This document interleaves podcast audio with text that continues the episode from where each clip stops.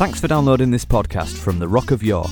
We hope it inspires you. If you have any questions or comments, we'd love to hear from you. You can get in touch with us on Twitter at the Rock of York or search for the Rock of York on Facebook. And of course, there's the website at www.rockofyork.co.uk. But you probably already knew that. Here's something you might not know.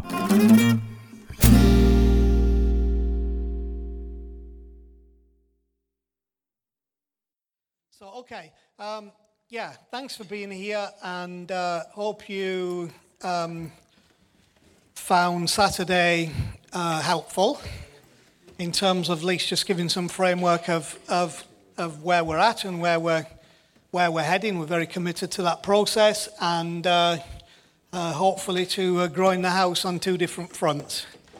So, um, tonight, uh, an interesting little um, parable. We, we moved the grand piano from what was my office in number 12 across the road into the back hall. So the grand piano uh, has done a circuit from when we first had it from here and over there, and it's back again. And um, uh, Amy very kindly was ready to arrange to get it tuned, but I said, don't touch it for at least a month.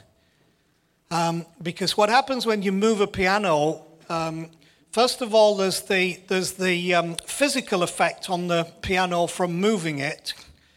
Uh, and then wherever you place it has a different level of humidity, a different temperature, uh, different rates of airflow. And uh, believe it or not, even though the piano is, uh, is um, uh, well over 30 years old, um, it, it, still, it still responds to different environments in different ways. And um, uh, Danny and I had a little tinkle on it the day we moved it, which I think was last Friday, Thursday or Friday. Um, and then I was on it yesterday um, after the funeral, uh, on Monday after the funeral, and uh, it had deteriorated, dra- deteriorated drastically from last week when it was moved to Monday this week, and will continue to do so because the change of environment, the movement, the different situation means that it becomes detuned and it has to be retuned in the environment that it now is. Do you understand what I'm saying? So, so it will be in tune, and it's the same piano, but it has to be tuned according to the environment that it's in. Now, um, the, the, the journey of, of humanity's relationship with God and desire to understand God, and therefore everything that goes along with that, uh, of which the Bible is, is an important part, has always been through a process of uh, when there is movement, there is a need to retune according to the environment that you find yourself in. And if that's not done, actually, what we do is we uphold the detuned product because we say, well, it was tuned, it was in tune when it was there, we moved it, so I don't know what's wrong. Instead of just saying it's in a different place, same piano, same strings, uh, but why don't we tune it, get it into tune for where it sits now, so that it can be enjoyed again, okay? Freshly enjoyed uh, and in tune. So um, a lot of that is, was a good parable for where we actually are. And um, uh, in, in this environment on Wednesdays, we've, we've gone back to a, a very much a teaching environment, lecture environment, uh, because that's where our journey has brought us now. So we're tuning to this. We also felt that there were some issues that we don't want to wrestle with on a Saturday night, um, but we do want to wrestle with them. Uh, and we don't want to wrestle with them once every four to six weeks. We want to be in a process where we have a continued process of wrestling and learning. So I appreciate that we all have different capacities of, of uh, understanding and assimilation. That, that's fair. But there are two things you need to be aware of. One is, one is um, cognitive assimilation, which is a clever word, isn't it? That just means what you take on board consciously. I heard that, I understood it, and uh, I've grasped it. There's also subconscious assimilation, which means that, that we actually take on board more than we realize when we don't understand it at the time, but we actually, our, minds take it on board, and when a situation arises that that becomes relevant, it pops up from wherever it had sat within our mind, in our spirit, in our heart, and becomes relevant. So, those are the two processes of learning that are very important. So, I say that because I don't want you to feel, if you don't cognitively, naturally, fully say, I get that, I've grasped it, that's amazing. Don't worry, because when we sit under it, something goes in our spirit and things pop up at a later date. So, my prayer is that you'll understand lots. Um, my biggest prayer is that we'll just be open to hear God. Um, and that within it all, um, the word will, will be made flesh in us. That we'll hear, because again, you know, um, uh, John didn't write in the beginning was the Bible, and the Bible was with God, and the Bible was God. He said in the beginning was the Word. Uh, and so our main focus is can we, in the midst of everything, hear the word? And if we do, that's what allows us to retune. That's our tuning fork. Bong, we hear the word, we hear the now word in the environment we're in, and it gives us what we need to tune to for now. Okay, so, so we're not going to be um, apologetic about um, challenging things and questioning things and proposing some things that, that um, some may or may not agree with, or may half agree with, or quarter agree with, or not agree with at all. The point is, this is a place of maturity. The point is not you have to agree. The point is you need to think. And you need to think about this, and you need to come to some conclusions, and we will endeavor to say what we think our conclusions are to the experimental process. This is what we believe um, the evidence is showing. Um, but if we have a mature environment, it means that we don't measure it by the fact that we all agree about the same thing to the full degree all the time. Maturity says actually we can have some differing ideas and the maturity is that we bring those together. That's a healthy environment. And uh, within that environment, then, we help one another come to truth. So, uh, so be blessed, and um, uh, we'll try and follow some good courses. Chris is on tonight because she had some good research and thoughts about the Bible, but I'm just going to pray, okay, just before we start. Father, you're already with us. You love us immensely. The desire of your heart has always been that we hear your word. Um, because when we hear your word, that, that reveals the truth to us. And when we know the truth, the truth makes us free. So we want to be people of the word, the living word, the word from heaven, coming through whatever source, whatever means tonight, and touching our hearts so that we will uh, forever be changed in Jesus' name. Amen. All right, there you go.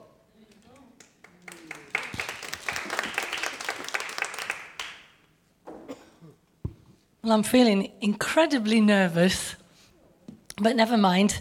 Um, and I've got the board because I thought it would be good if I could put things on so you could look at things, but I'm not so sure I can do it, that at the same time as talk. you know, it's like rubbing your head and patting your tummy, you know. So, I, I mean, if I want something writing, I'll, I'll call, you know, we'll have the teacher, shall we, to, to, to write on a board. Um, okay, so let me first of all not assume that what I'm necessarily bringing you is new revelations. Some of you might know this already, and it may be that I've just understood it because I don't want to assume that, uh, you know, basically uh, you out there haven't, you know, worked some of these things out for yourself. Um, but this has just been a, a part of my journey, and it was important for me. And when I think, you know, for myself, I think, oh, I didn't know that. I always think, well, what happens if somebody else didn't know that? And I, I want to share it. So if you have understood any of this, then I want to say, why didn't you tell me? Because I could have done to be told. Um, and also, so it frees, you know, it frees you. I want you to be freed. And um, the reason why, um, you know, I, I want to call it Getting to Grips with the Bible, what is this book? And how has it become what is, has it become? Because it's a little bit like when we, we messed with hell and what that meant. Uh, there were certain people around, uh, not necessarily in this place, but around, who immediately reacted with, You're not touching my hell, even though you could give them reasons that, that were very enlightening and biblical about interpretations. They were still very unhappy that their view on hell had been touched. And we can be the same with the Bible because um, as I was thinking today, we can uh, do, unfortunately, what we should never do, uh, which is to elevate uh, the written text above, like I said a few minutes ago, the word made flesh, which is Christ. So the Bible's great uh, in the sense of uh, what it is, but this is my problem. I don't believe it's been allowed to be what it really is. It's been made into something else. And because it's been made into something else, it then gets staunchly defended, and we make ourselves look stupid because we're actually defending it for what it isn't rather than what it is. Now, I hope you can sort of get your head around that because I don't want you to feel, you, you know, you, you, after all that you've done, you're now touching my Bible and you won't even let that alone. Uh, the truth is, we, we have to be willing to pick a thing up and have a look at it and say, is what I've been led to believe, is this the truth of the matter? And what I would like to do in a, in a little while is sort of basically put um, a, a, a then and now in the sense of what was and what is in the context of when, you know, because I ask questions like this well, before the Bible was the Bible, what were the pieces of information? What were there? And, and, and how did people interpret those texts before it all got grabbed and put as we know it now? So that's what we're going to do in a little while. Now, the other thing I want to just say as well is that we're doing this objectively at the moment. Now, I'm not an English buff, but I do know the difference between objectively and subjectively. So when I say we're going to look at what the Bible is, it's in the context of objectively look at what it is. Not, I'm not asking the question, what does the Bible mean to me? Does that make sense? So, all of us, if I ask that question, what does the Bible mean to you? We're going to come out with loads of answers to that. Oh, well, it means one thing here and it means another thing there. But when you look at it objectively, it's actually very clear what it is, and you can't get away from it. So, you know, the Bible isn't, isn't an Enid Blyton book about little pigs or whatever. You can, you can actually say it isn't that, but you can say it is this. So that's what I really want to do for a little while tonight. Now, the other reason why I want to do it as well is because I know that as a, a young person, there was often people would say, oh, well, you know, you, you believe in the Bible, you Christians, but there's loads of contradictions in it. Now, has anybody ever said that to you? Or, right, okay. And most of us go, oh, there isn't. No, there isn't. No. And yet, really, we don't know because we haven't, most of us, been bothered uh, to read it properly to find out. And then we then sort of get cross at the person who's sort of had the audacity to say there's contradictions in it, and we think that our sacred text has somehow been abused or whatever, when actually, like I said a few minutes ago, if we are defending it for what it is, and there are contradictions in it, what's the problem because we're actually saying, yeah, that's fine. You know, I can, I can explain why that is happening. And instead of us looking like complete twits, just defending something because we think we have to, we actually can engage in a conversation that actually says, do you know, but I can tell you why that's going on there. And we'll get to it in a little bit. So I hope I don't waffle on and then don't get to where I want to go. Now, the other thing is what I want to uh, get over to you is that you see a lot of the people who talk about Bible bashing.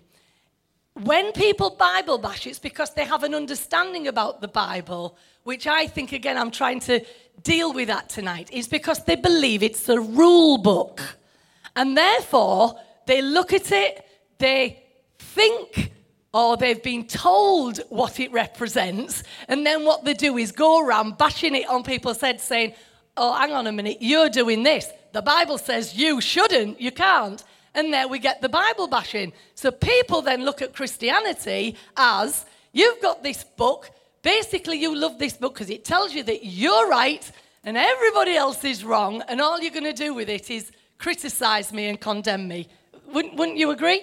Whereas actually, if we understand more about its composition and, and how, it, how it was, and then how it became what it has become, we might just have a little bit more humility. Uh, now, the other thing is, as well, I, I, I think that integrity demands that we know what we're talking about.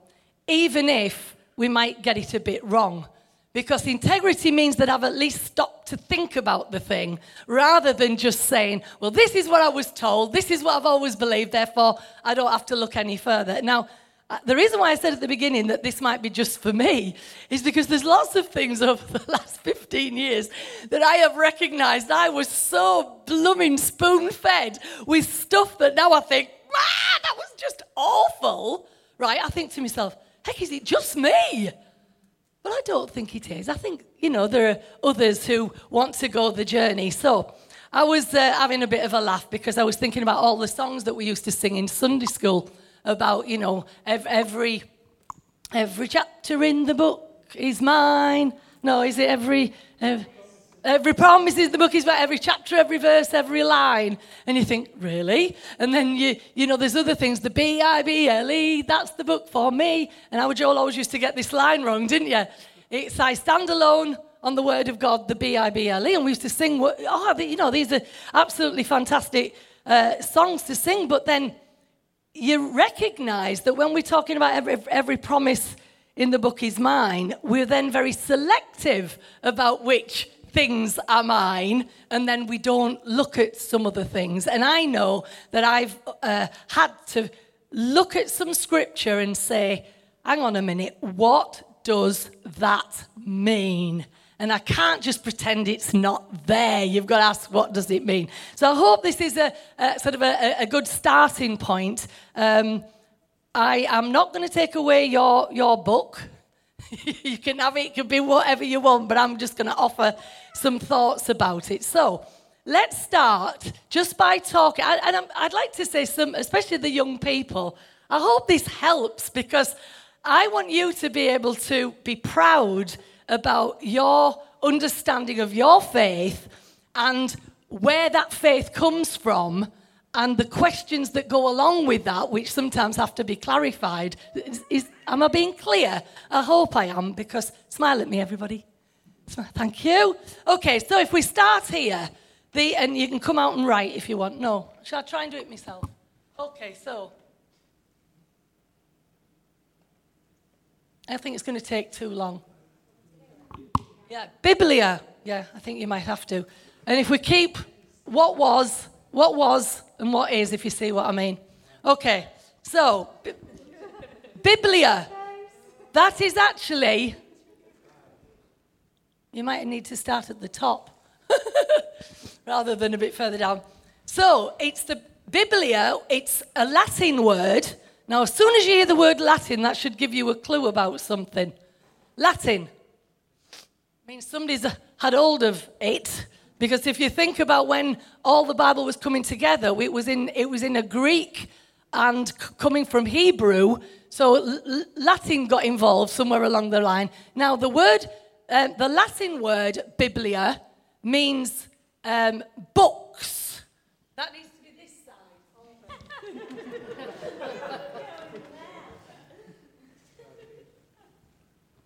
You'll get it in a minute. We should have had a practice. I'm sorry. Because in, uh, sorry, it is wrong side. I've done it wrong. Oh, shoot me now, shoot me now. Right. The word, the, the, the Latin word means book, but in Greek it means books. So you start right from the beginning with it, it should be plural, but what we made it was singular. So with the Latin, it's singular, and we made it a book rather than it being plural. Now, if anybody understands that you, you only have to look at the thing itself, it has 66 books, in fact, inside it. There's uh, 39 Old Testament books, which was made up of the Hebrew Bible, and 27 that constituted the New Testament.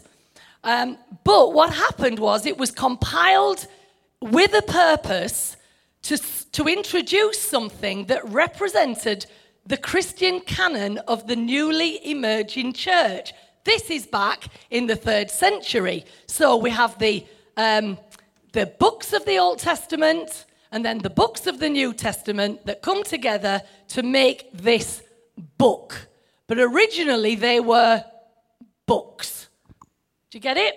So here's the thing it was compiled with a purpose, it was done to fill a need. And if you remember what happened with Constantine, what happened there? Because his uh, empire was crumbling, he decided, let's get together a group of rules that we can all follow that'll bring unity to everybody and it'll get rid of the heretics and we'll get some stability. And it's the same thing with Bible because what happens is the moment that you bring things together and call it a book, and above all that you call it a closed book, then it means that there's no re- revelation.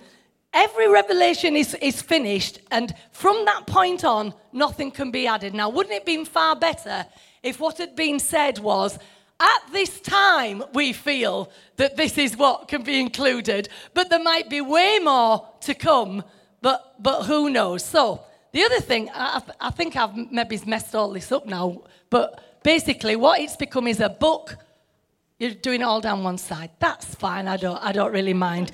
As long as it's making sense to you. So basically, it's a closed canon. Now, do you know what canon means?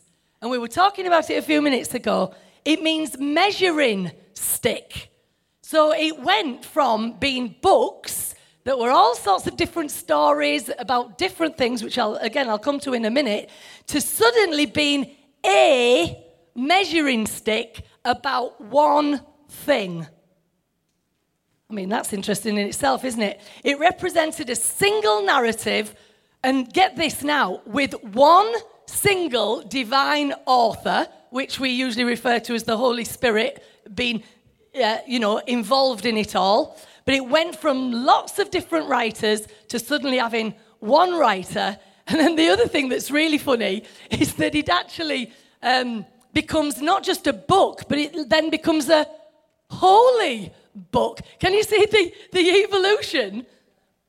Um, so, the Bible as we know it now uh, was completed in the third century, uh, putting those things together, like we said, and it was called the Latin Vulgate. So, understanding then where the Latin comes from, that it became books instead, uh, sorry, book instead of books. Sorry if I'm, I'm doing wrong here. So, and then as we, we come to the, the, the more modern era, which is not so modern because it's hundreds of years ago, basically uh, the, the Catholics decided what they were also going to include because they put a whole bunch more books in called the Apocrypha. We don't have the Apocrypha, and this is just information for you.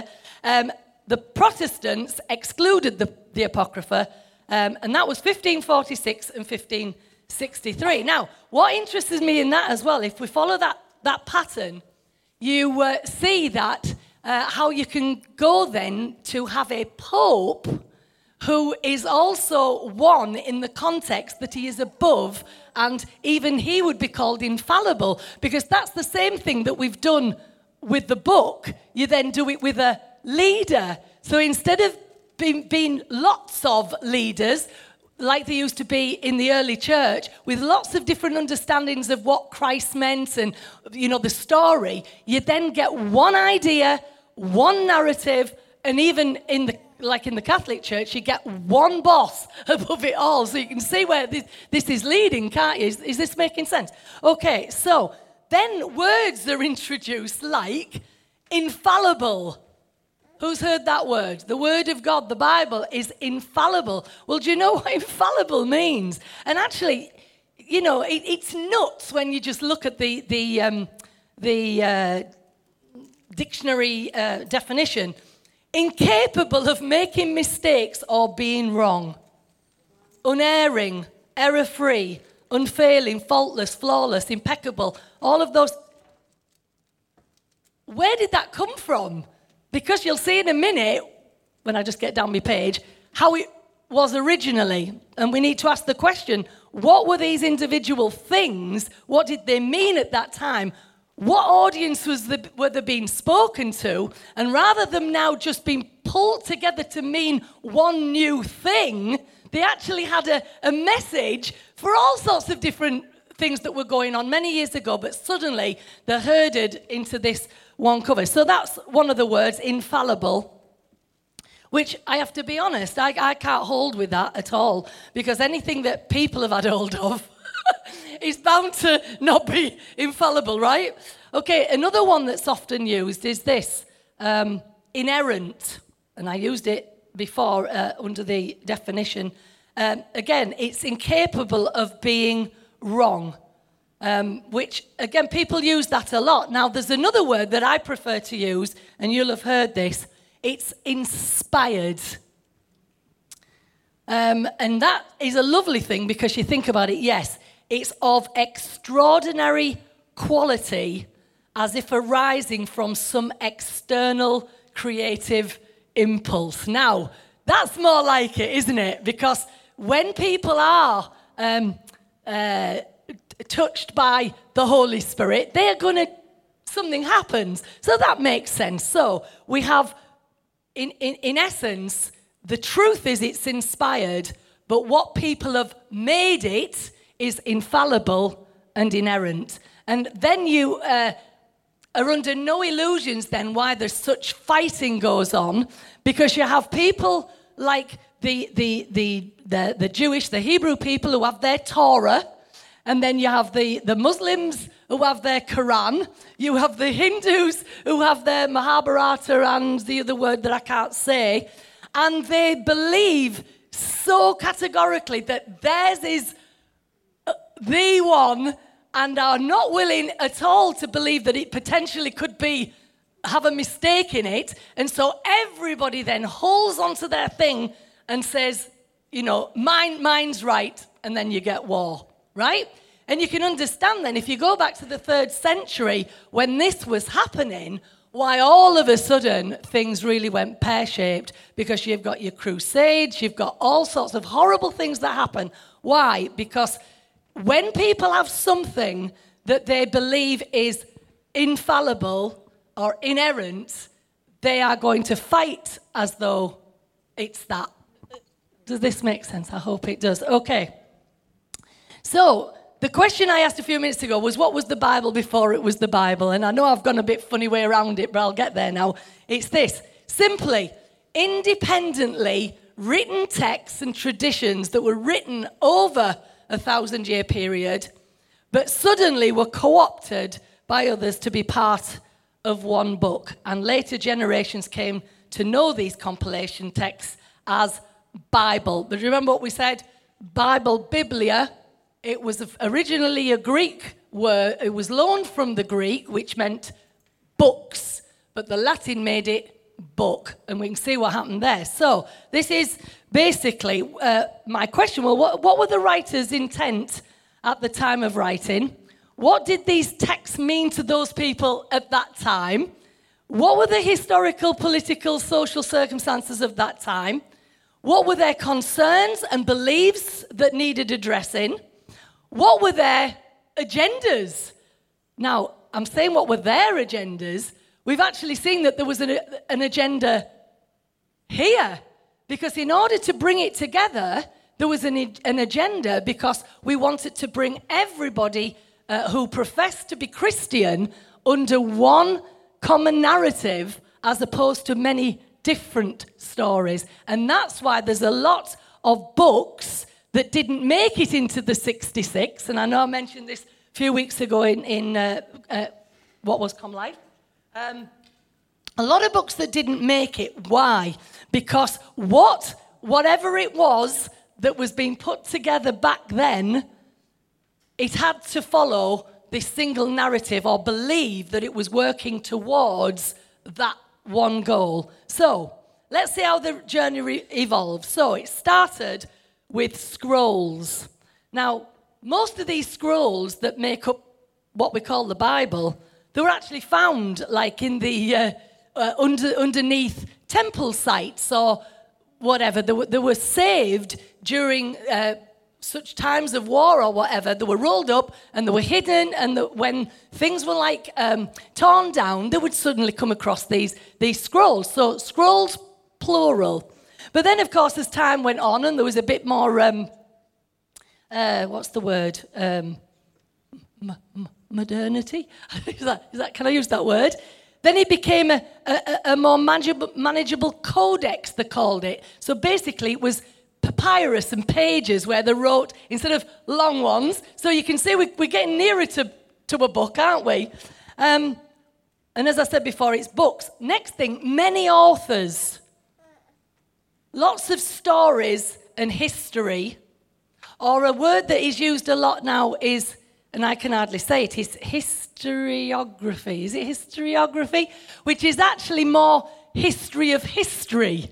So it's how, how what was written, how we understand it, and why it was written. So, for instance, we get really upset when anybody suggests that um, the Bible uh, has things in it that aren't actually historical fact because we say, well, there must be because we must have to believe it.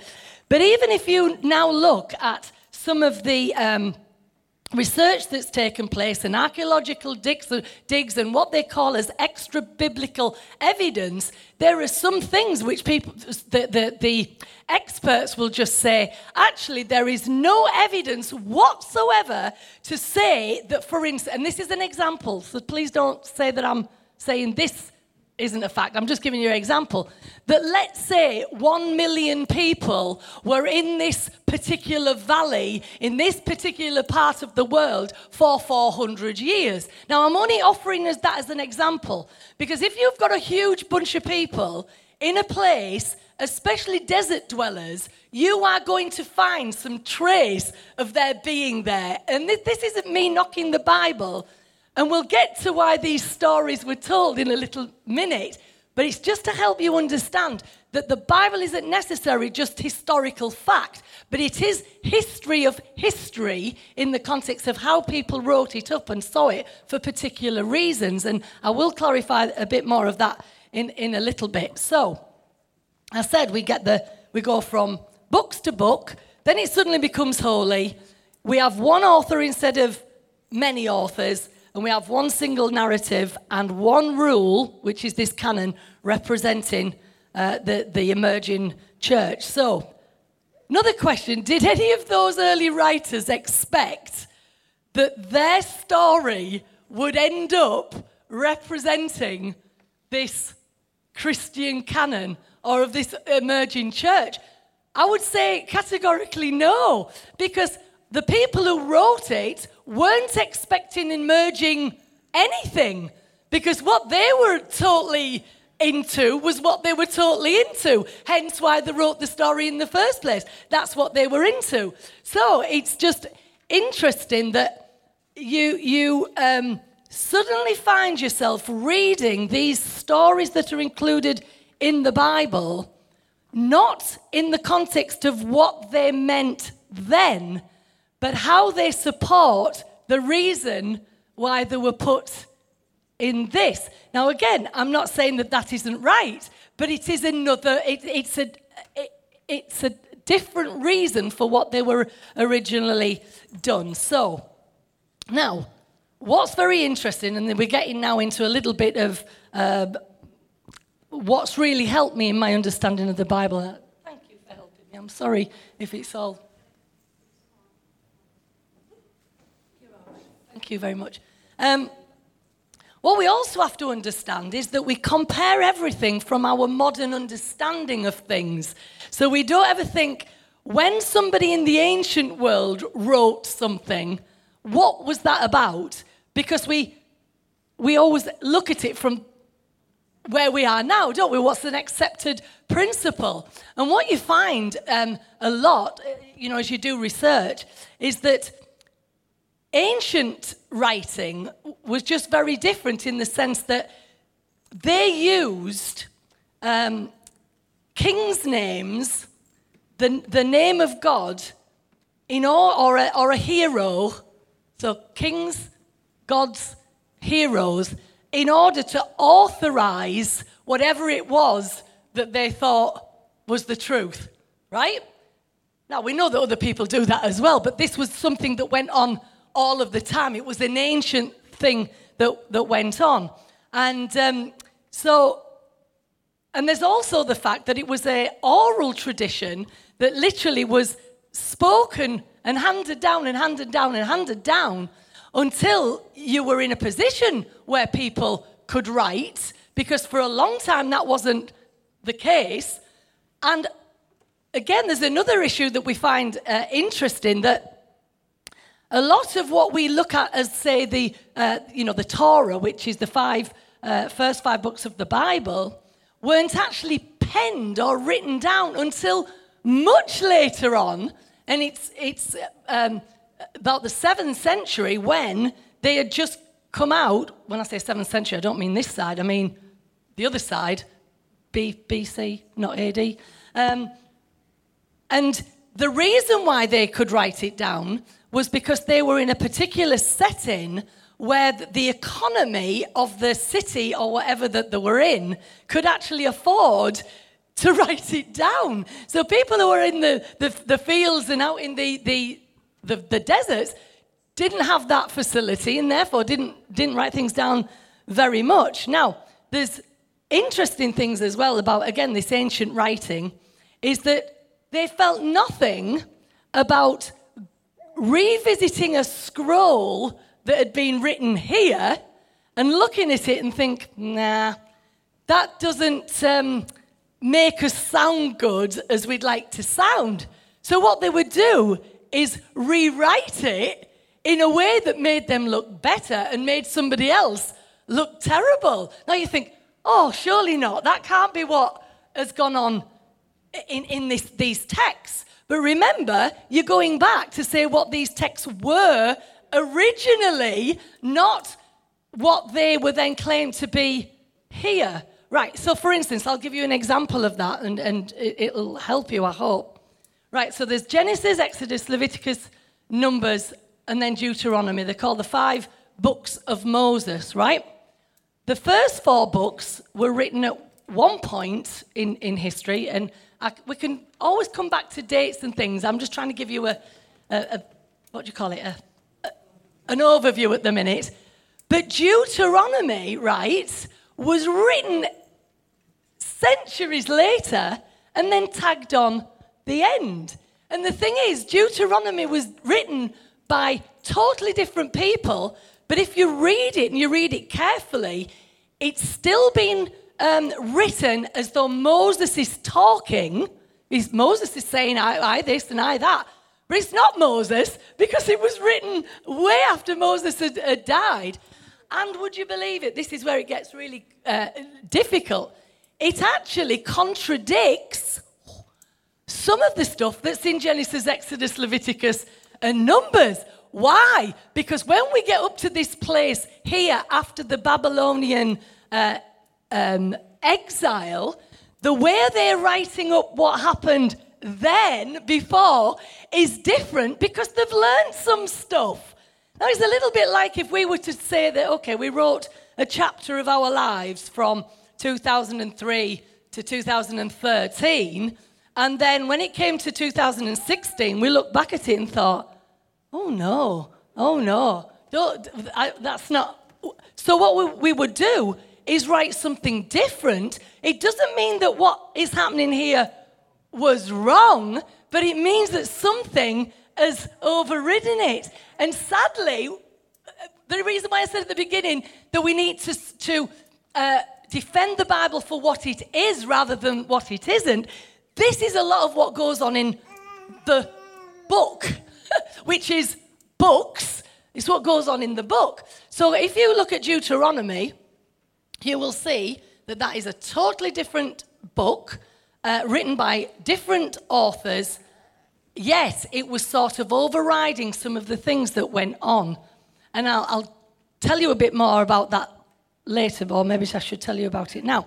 You see, because Deuteronomy was written by a bunch of people called the Deuteronomists. Fancy, that's really clever, isn't it? And you see, the Deuteronomists were absolutely uh, upset with certain things that had happened to Israel. Yeah, I'm getting ahead of myself, really, and I almost shouldn't say this right now. But there is evidence in the Bible, the books, that actually there was a point where Israel um, wasn't true to the one God. And it was the Deuteronomists who kicked up a stink and they said everything that we write is going to be aimed at Israel who are not really holding to the truth of one God, who are actually serving more than one God, and we want to sort that out. So when you get Deuteronomy, that's what that is doing, and yet it's been tagged onto the end, which actually is a very faithful, for me, I'm thinking, well, that's quite faithful to do that. Instead of getting rid of it, they just tagged it on the end. I think that's quite amazing. So here we go. Um, let's look at, and I've already said one, the sources for writing. Sources, not black, not brown, not red, not mayo. So the sources, um, because this is really interesting. So, for instance, maybe you want to write these down. There's what's called the Elohist. E E L O H I S T. I've already said the Deuteronomist. Brilliant, isn't it? Deuteronomist. Can you spell it? Um, the Yahwehist, or just Yahwist, if you want to call it that. Um, and then there is what's called the priestly writers. And if you do any research at all, you'll find that you'll be able to find out who was involved in writing what. And it's one of these uh, four groups which are very, very interesting because they don't just stick to writing a book, but they, they dabble. And so in one book, you might have priestly writer, Deuteronomist, Yahwehist, and Elohist all saying something at the same time in one thing. And how are we expected to figure that out? That's why I love what uh, was it Rob Bell said. He says the you know the Bible is meant to be heard, not read, because often I believe that what happens is we read it and it doesn't make any sense, and we think, heck, what, what's that? Rather than letting the spirit of it get into our hearts by what we hear, because we can we can always find that within the text there is something to be gleaned of truth that's got life in it that we can apply, can't we? See what I mean? You tired, babe? You look as though you're about to fall asleep. That's all right, as long as I'm not boring you. So, right, if we look at these four, the Elohist, Deuteronomist, Yahwehist, priestly writers, and you then uh, just break down the first five books of the Bible, it's very interesting, right? Because what you have, 18% of it is from an Elo- source. Look at these figures, amazing. 20% Deuteronomist. Uh, 17%, which was the one I've missed. Oh, Yahwehist. There you go. And a whopping 45%, the priestly writer. And yet, the thing is, the priestly writer wasn't writing anything until many, many centuries further down. But the first five books of the Bible have got more, uh, the priests are more involved in writing that than anybody else. And I would have thought the first uh, five books, with it being a desert experience, you know, the wilderness and all, all sorts of things, it's actually way later, and yet the, the priests are involved. Oh, I hope this is, uh, I hope this is okay. So let's just take them one by one because um, and I'm not going to really, um, I'm going to be finished in five minutes, you watch. Um, I don't want to really uh, dabble, sort of get too deep into it because it, it, it can be a bit complicated. And I want to keep it simple to sort of just stir your, your imaginations. But see, the Elohist is the, one of the oldest, it's the oldest tradition that finds its way in there. And it's because of a constant word that is used which is Elohim. Now, where this becomes a problem is because at that point where the, the of the Elohist involvement, they're from the northern kingdom, and they're the ones who are probably more likely to be influenced by other gods. And so this Elohist is that they're talking about a deity that's prior in, in Israel's mind to actually Yahweh. And Yahweh only gets revealed later on to Moses. So every time you, you're looking at this source of the Elohist, now it's interesting. Think about it. Any of you have, have done anything in sort of uh, or Bible studies or, or remember some preachers? Things like anything that's got L at the end, names. So if you think about the beginning of Scripture and you're talking about like Bethel or even Israel, names had an incredibly um, uh, significant role because what it did was establish the, the God or the, the place where you were. So, like Abraham is actually Yahwehist because it's got the, the, the, the sound of the Ra in it. So, can you see what I'm trying to say there? So, this is where it gets interesting because it proves, and, and honestly, I can hardly get my head, head around it at times. There was a point where a group of, particularly the northern kingdom, were actually worshipping a, a different God. Now, the interesting thing, Elohim actually means gods. Now, you can then trace where you find that word coming up in, in the Bible to actually show you where that influence is. Now, I'll give you, I'll give you a, a, an example, for instance. Um, so, Job 1, where it says, Now there was a day when the sons of God came to present themselves before the Lord, and Satan also came among them. And, and the Lord said unto Satan, Whence have you come? Now, I'm not getting into the story of Job, but this is Elohistic in the context that there were, the Elohim were not just one God, it was a group of gods. So when you have the uh, whole idea of the assembly, of the gods. The El was the chief of them. Yahweh was one of the other gods. And in fact, Satan was another one. Now, that's what's called the Elohist source. So, as you're going through scripture, and you find all of that. You know that that's re- referring to a very ancient time. And that's why Job is one of the oldest books because it features this Elohist attitude. Now, I, I, can give you, you know, um, many examples of that, but I. I um, so, for instance, when it talks about the sons of God, it says there, there was a day when the sons of God. We often read sons of God as meaning us, because there's a scripture, isn't there, that says, Now are we the sons of God uh, in the New Testament. But in fact, when it's written by a Elohist source, the sons of God actually mean the sons of God up in heaven, which refer to the divine council of the Godhead. So it wasn't just, are you with me? And that's why Satan is there, because Satan is actually part of that. Now, I know that can get a bit confusing, but let me just say at this point the reason why that, that is interesting is because for the Hebrews in general, uh, especially the Yahwehists, Satan or the devil was not a concept at all until very, very late after being in ex- exile again. Because what they had done is had to try and figure out why have we been in captivity?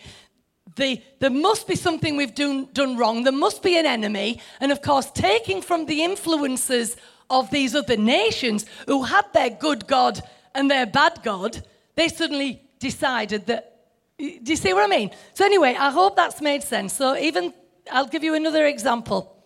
In Numbers, there is, um, and that's why I say that, that these things are scattered all over the place, but you can find them. There's the story about Balaam's ass. Have you ever heard the story of Balaam's ass? Hey? Yeah. And basically, um, you know, he's on, he's on his donkey and an angel of the Lord stands before him, which is also interesting because in the Elohist tradition, the angel of the Lord is something different from the angel of the Lord in, a, in another source. But anyway, he says this. He says, How? Oh, I've lost. Hang on. He says this because he'd been told to go and curse something. And in the end, he says, How can I curse those whom God has not cursed? How can I denounce those whom the Lord has not denounced. That's the script. You can find it. It's um, uh, Numbers 23, verse 8. Now, if you look at the actual translation of that, it's actually saying, How can I curse those whom El has not cursed, and how can I denounce those who Yahweh has not denounced? So, in his understanding, where he is, Balaam in his little world, there is actually El and Yahweh happening at the same time. So you've got all these, these things going on. So there's, a, there's a, another scripture which actually points that out.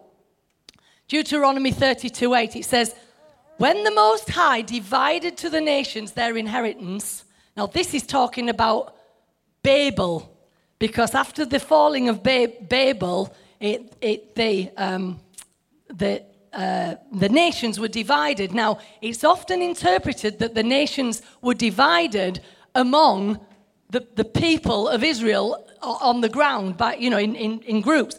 But in fact, if you're in Elohist, it's actually saying that the assembly of the gods actually were given a nation each. And that's what this means here. When, when the Most High divided, the Most High being El, the top, top one, separated the sons of Adam at Babel, he sets bounds of the people according to the number of the children of Israel. Now listen to what it said.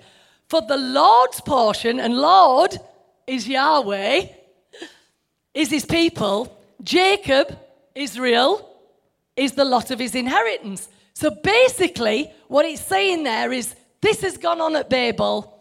There's this council of the gods according to the Elohists.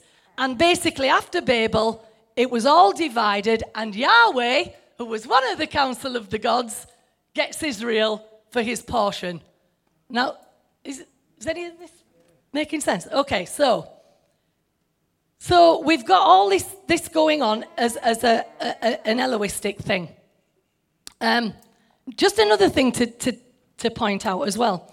When the children of Israel built the golden calf, what's interesting, uh, the, the Elohist writers that are, are putting their little spin on it, it's so interesting because the northern territory of the, of the northern kingdom of, of Israel, who were the ones who strongly identified with El, right?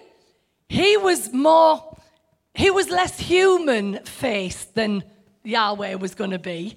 I think, is it called anthropomorphic or something, a funny word like that? Yeah, horrible words like that.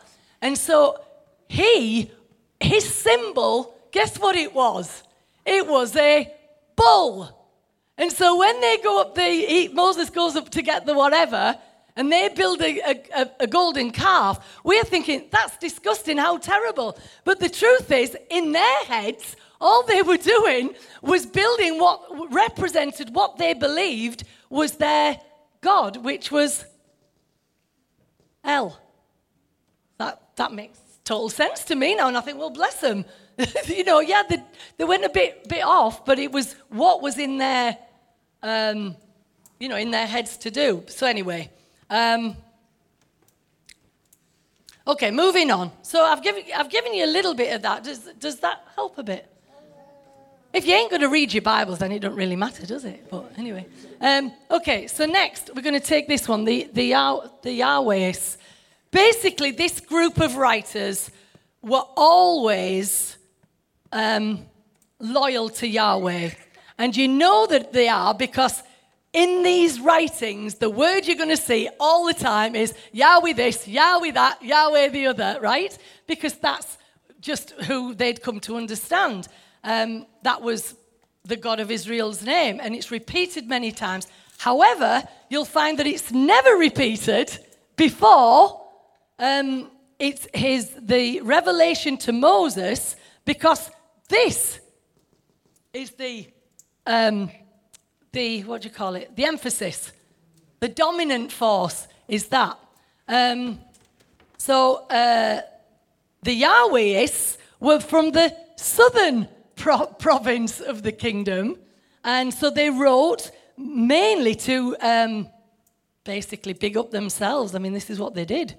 Um, they were the ones that were loyal to Yahweh. He was Israel's true God. And so everything they write in many ways, is either attacking the Elohist view to tell them that they're wrong, or they're just banging a drum. Come on, this, this is who our God is. But even then, their writings weren't, couldn't have been done um, until this, about 7th century BC because it was after this exilic, ex- exilic, do you call it exilic period. So we've got the Yahweh. So when you read, if you read in the Bible and you see Yahweh going on, you know that there's this group of people who are really uh, very, very loyal to Yahweh. Now, this one I absolutely love, the priestly source. I just think this is awesome. I know you can't see it, but um, big, big portion is, is written by them. And um, you can imagine as priests what is going to be their obsession. And I found this just brilliant. And I needed to hear this because I think to myself, yeah, this is where the church really got hung up. If you think about it, you know, the one, uh, the one single narrative, etc., etc., they got totally hung up with holiness and ritual and rules. Absolutely awesome. And I think to myself, yeah, just so true. Now, what you don't know probably is that there were two rival factions in the priesthood. And um, one was called the Aaronids. Aaron, Aaron, Aaron's cronies. And the others were the Levites. And uh, you'll find that Leviticus and Numbers is mostly written by the priests of the Aaronids, and Deuteronomy has got the Levites in. And the sad thing about it is, as you read it, you'd think you would, that as they talk about Yahweh, who is their God, you'd think they were talking about two different gods. Because in their head, in their head, they were. Because how could God call the Aaronids to speak and officiate on their behalf, but also call this other group to officiate and speak on their behalf? And they weren't going to have it. So, and honestly, this is, I, I struggle to say it, but a lot of the stories that you see written from the priestly viewpoint is, is saying things to either undermine the other priesthood. So the stories, for instance, the one where Uzzah touches the cart, for instance, right? I'm not saying he didn't do this, but I'm saying how they're writing it, you see. Because guess who touched? Who was it that it was the other bunch that touched it or was doing something with it. And we are the ones who have been given the right to officiate. They can't do it, so we make absolutely clear that no one other than us can. Are you with me? This is exactly what goes on. And so here's the other thing Yahweh's foe, his enemy, is not a devil or a demon or whatever. It's unholiness, being impure, uh, unclean practices, behaviors, and basically they are the policemen to make everybody miserable. And sometimes you have to ask the question was it necessary, or was it the fact that they decided that we are going to make up our mind that the, the major thing about Yahweh is not going to dwell with unclean people? If you spread that around your group, you're going to get people to do what you're told. It's control, isn't it? So if the thing is, Yahweh will never dwell with unclean people, what's going to happen? Come on, be honest. Just they're going to shape up, aren't they? Now think about that in the context of what, what has become. When I talked about Bible bashing at the beginning, what happens? It's usually to point out uncleanness. It's to, you need to be holy. God will never dwell with you unless, unless, unless. So, yeah, that's what they were doing all the time. Um, so, even in the story, there's, a, there's another one about, um, oh, I can't remember now. I haven't got it written down. We can cover these at another time if you want to.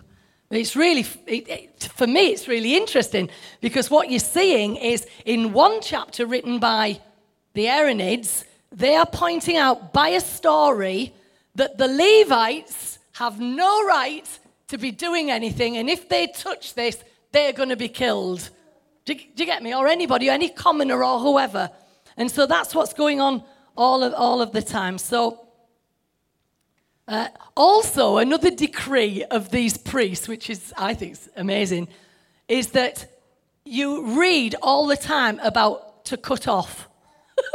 to cut off, to cut you off, to cut you off. I mean, for goodness sake, to cut you off. And, you, you know, I, I haven't put um, illustrations there, um, but, but basically that.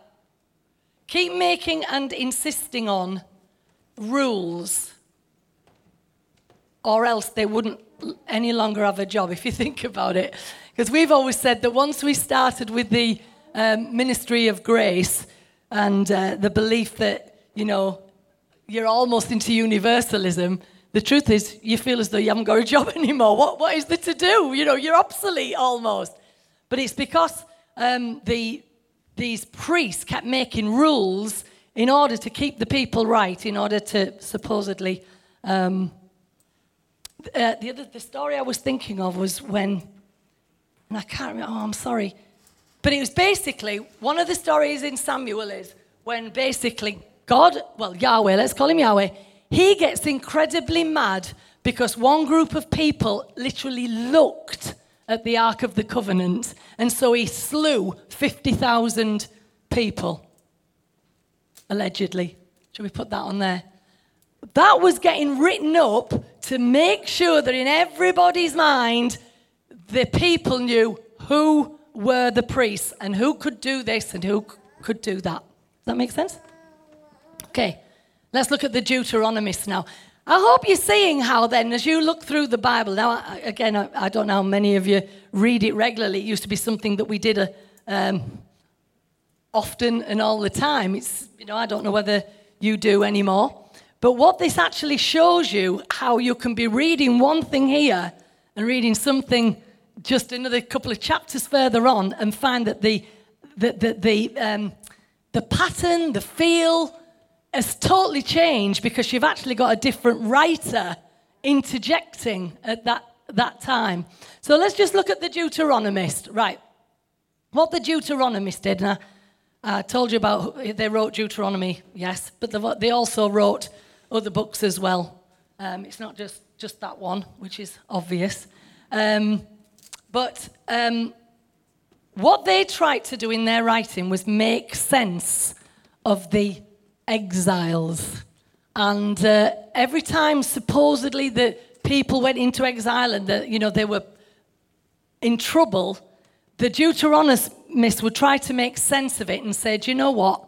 It's because we have not stayed true to Yahweh. If we'd have stayed true to Yahweh, this wouldn't have happened. If we'd have done this, we'd have been all right. Now, again, I, I, as I read this, I think, yeah, isn't that even what we can do in our lives? Because we can be thinking to ourselves, if, I, if only I'd maybe done this better or that better, especially not so much now, but in, in the guilt that used to be placed on people when they felt that maybe I should have served God better, I should have prayed more, or I should have done this more, or I should have given more. it comes the point where we have a reason for our exile. So what happens is that basically the, um, the Deuteronomists get on everybody's case in order to bring the whole nation back to monotheism rather than polytheism because they believed that there was this slipping away because of these other gods of other nations uh, around them. Now, where am I? Okay. Um, all the exiles led to much theological reflection of the meaning of the tragedy that had taken place. And so the Deuteronomy history was written as an explanation. Israel had been unfaithful to Yahweh, and the exile was God's punishment. So, um, let me see, where am I now? Right, so this, as you're reading it, you will see when they talk about tearing down things like Asherah poles or Asherah poles. Now, Asherah was supposedly a goddess that was part of the Canaanite uh, group of gods. And um, clearly, if you read through quite a few stories, you even find that you could go into a temple of Yahweh and the, you'd find that there was an Asherah pole in the temple. And that's when the command came you have to tear them down. Now, you don't tear down what isn't there, right? So, anybody who says, oh no, they weren't. No, you've read that wrong. No, that there are verses that says literally in the temple next to the altar of the Lord stood an Asherah pole because they somehow thought, oh well, you know, that's the bit that's the feminine side of God. So we've got the Asherah pole, which is the goddess bit for fertility, and then we've got the altar of God here. Oh, we'll have both, best of both worlds. So the Deuteronomists were going around saying, nah, we're not going to have that. You're going to tear that down, and we're going to be true to one God. Because unless we do that, we're going to always be in exile. So that was what was going on there. Right, so to, to try and bring this to a close, which I told you I'd be done quite quick, because I, I, can give you lots of illustrations for it all, but I didn't want to bog you down. Um, the conclusion really is, is that this about being a single narrative and all this is not really what it's about. There's so much going on with all these sources, and it is a journey from, you could say, a very ancient understanding of plural gods to understanding Yahweh as God, the God of Israel, and then these come in here to put down all the rules and regulations, which I'm not sure they ever should, but that's what happens, isn't it? And then the Deuteronomists here banging the drum to say we can, we've got to be monotheistic. Now, most people wouldn't have even understood that the Israelites went this journey, but they did. And so you get then what's, what's really wonderful is that you get to the New Testament where you've got uh, Jesus, who is the Word made flesh. He never used uh, Yahweh once, and he never used any other names of God at all. We know that where he was developing the whole thing too was not Yahweh, not El, not the pantheon of the gods of any other nations, but was actually bringing people to understand Father, Abba. You see? So you have the development that goes on. So instead of, I mean, there are people who've, who've said over the years that the, New, the Old Testament has nothing to do with us at all. And I could possibly say, well, I can see how they could come to that understanding other than to see this incredible journey of God's, of, of the Abba of Jesus being revealed to bring us to a place where we have a new high priest. The priestly writer is no longer these, but it's actually the great high priest who said, when he had finished doing his job, he sat down, so there's no need for these anymore. And um, yeah, I think I've covered that. Have, have I covered that? So, um, I've, I had something else to say. Oh, right. And it, we, it will be nice as well to take some of the Old Testament stories and actually see by just looking at even the names where this source is coming from and what is behind it and what's going on. So it gives you just a, an ability to say, do you know what? I'm not defending this text in order to say it's something that it isn't. I'm actually able to say, I know what it is. This is what it is. And, uh, you know, for me, that's really been incredibly helpful. And I find that I now have far more understanding and far more respect for the book. The book? the book? The books? I should say the book, shouldn't I? Um, and then, you know, in order that we might see the journey. Um, now, that doesn't mean to say that it's been rejected in any way. It's just like I say, it's understanding for, for what it was. And uh, we can look at some more of these at another time. So there you go. Hope that's helped.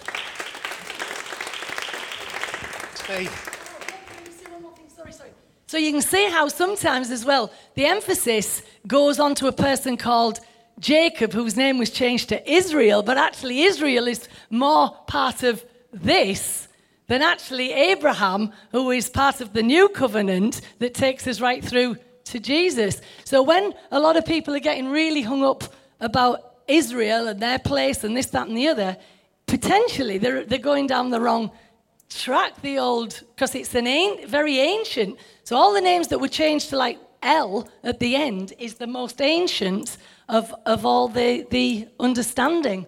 So there you go. It's great. Uh, right, a couple of things. One is we didn't get it done for tonight, but you were supposed to have a little sheet to make notes. Um, the reason I say that is because um, we are not going to necessarily discuss after each session, because sometimes that can take us off in a direction. We want you to be able to take some notes, have a think, go away, and we will make room to answer questions and revisit what it is that you want us to, to revisit. So this, this is what Chris has taught today is not the end, okay, and therefore the end. Uh, this is one step in, in at least a month that we'll talk about this. I want to add, can I just add one or two things on there just, just to help? Okay, what that has shown us is you have something here called an agenda. The Bible was not written without agenda. It was written with agenda. What Chris has really been showing you in detail, whether you caught it in full or not, that all these had an agenda. And um, that's why within the Bible, I've said this to you before, it sounds terrible and I almost feel wrong doing it, but I know it's right that if we're not careful, God can appear to be a genocidal maniac who goes around murdering villages and killing people to make sure everybody knows he's boss and that doesn't fit with the spirit of Jesus. So you have to say it's definitely written, but is what's written, first of all, written without agenda? Secondly, does that look like Jesus? And if not, it doesn't make it invalid. It just says, so therefore, what do we learn from this? As in all teaching, is there an agenda? Okay, so that's very important as we begin to, as we continue to unfold this. Now, another couple of things. There are two Greek words that are used to explain what we know as Bible, that of course, when Paul was writing the Bible, he wasn't writing the Bible. He was writing letters, okay? Which he had no idea that we would be sat in York nearly 2,000 years later, referring to the letters that he wrote in context, okay? Um, and he deals with, in those letters, agendas. I'm, I'm reading Galatians at the moment over and over again. It, it's not my favorite book, Hebrews is, but Galatians is all about how that early gospel was promoted with an agenda. The agenda being, if it doesn't look like Judaism, it's not the gospel. Paul says you're wrong. So even in the New Testament, we see agenda, same thing, is going on. Now, that doesn't invalidate the text. He says, What do we therefore learn in the text? Here is a journey that Chris has explained from a polytheistic, many gods, pagan society to find the Father, the Abba of Jesus. And this is all the stuff that's going on in that agenda. Now, here's those two Greek words, okay? Uh, one is the word logos, the other one I'm going to write down here, you might not all be able to see it, is the word rhema. Okay? Both of those are translated into English as a word. But this means a general word to everybody, non specific. It's just the words that are used to say something. Logos. This means an intimate, personal word spoken by someone to someone. So, the whole of this thing that we call Bible or Biblia is logos. In the Greek, it's words. But what we are looking for within it is this rhema, which we um, don't have the ability to do in English. It's, you can only say it in Greek. Now, my other little thought on that is this, okay? So, John chapter 1, verse 1, which I believe is the New Testament's version of Genesis, okay? Because they both start with in the beginning. John starts with this. He says, In the beginning was the, I want you to watch this because it ties in with what Chris says, the Word. Not the words. In the beginning was the Word. And the Word was with God, and the Word was God. Without him, nothing that has been made was made. And the Word, singular, became flesh and dwelt among us. So here, the Latin, we turned it to book from the Greek books. The reason the Greek was books is because it was logos, it was words. We then made something it shouldn't have been. Now it goes the other way. We go from words to word. They went from books, plural, to book, singular. We go from words, plural, to words, singular, because there is a thread that goes through all of this. With all the agendas, there is a thread. And that thread is the Word made flesh. And it's who we know as Christ. The thread of Christ coming through all of it. Old and New Testament writings, all the stories that were interspersed with nonsense. Christ was in there coming through. So the message of Christ remains untouched. But what has happened to the words in the book that has been touched? But the word, Christ, remains untouched. So, what we look for is not like Chris said, to try and fight over what it isn't, infallible, inerrant, but to fight over what it is, inspired truth. Now, of course, the other thing is there is that, is that inspired and truth um, is that it says all scripture is inspired. The, the, the literal Greek is, is breathed, God breathed is the literal Greek breath, uh, spirit, and gift are all the same in the Greek, right? They have, they have a link together breath, spirit, gift. Therefore, what we're looking for in this is breath, spirit, gift.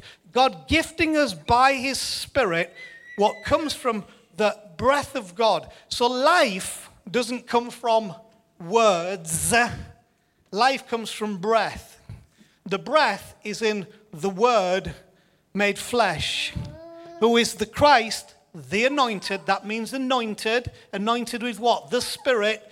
The Spirit, the gift, the breath coming to us so the thread, thread runs through.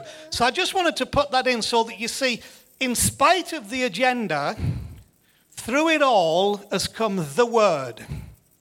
And the Word is Christ made flesh. You will see as we look, the same process carries on into the New Testament and into New Testament thinking. One of the problems is that here, right, this third century, we have something called the Council of Nicaea. And when they decided what would be the book, as against the books, guess what happened in a very short space of time? We are now arresting and we are persecuting is the wrong word. What's the Spanish Inquisition? Torturing. We are arresting and torturing heretics. On what grounds are they heretics? They don't believe what we have now said is the book. So that doesn't sound very Christ like, does it?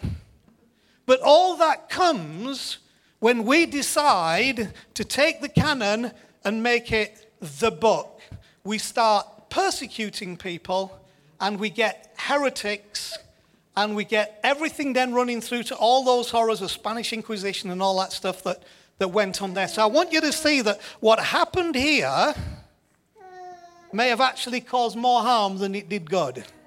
Maybe it was best to leave it as the books and to let the Spirit speak to different people in different places at different times in their context, revealing to them the Word made flesh. So thanks, Chris. I appreciate it. And, uh,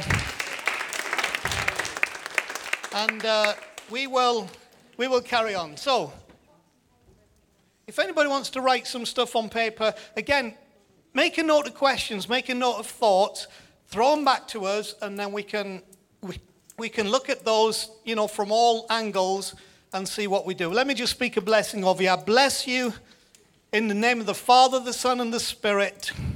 I bless you with an, an, an unagendered blessing, untied to the twists and manipulations that we as humans have brought on religion, with the blessings of heaven above and the blessings of earth beneath, of the Word made flesh of the Spirit dwelling in you and on you, revealing Christ, who is in it all from the beginning to the ending, Christ runs through it all. And so be revealed in us, Jesus, as we just celebrate the love of the Father in helping us to understand this stuff. In Jesus' name, amen. And we're done.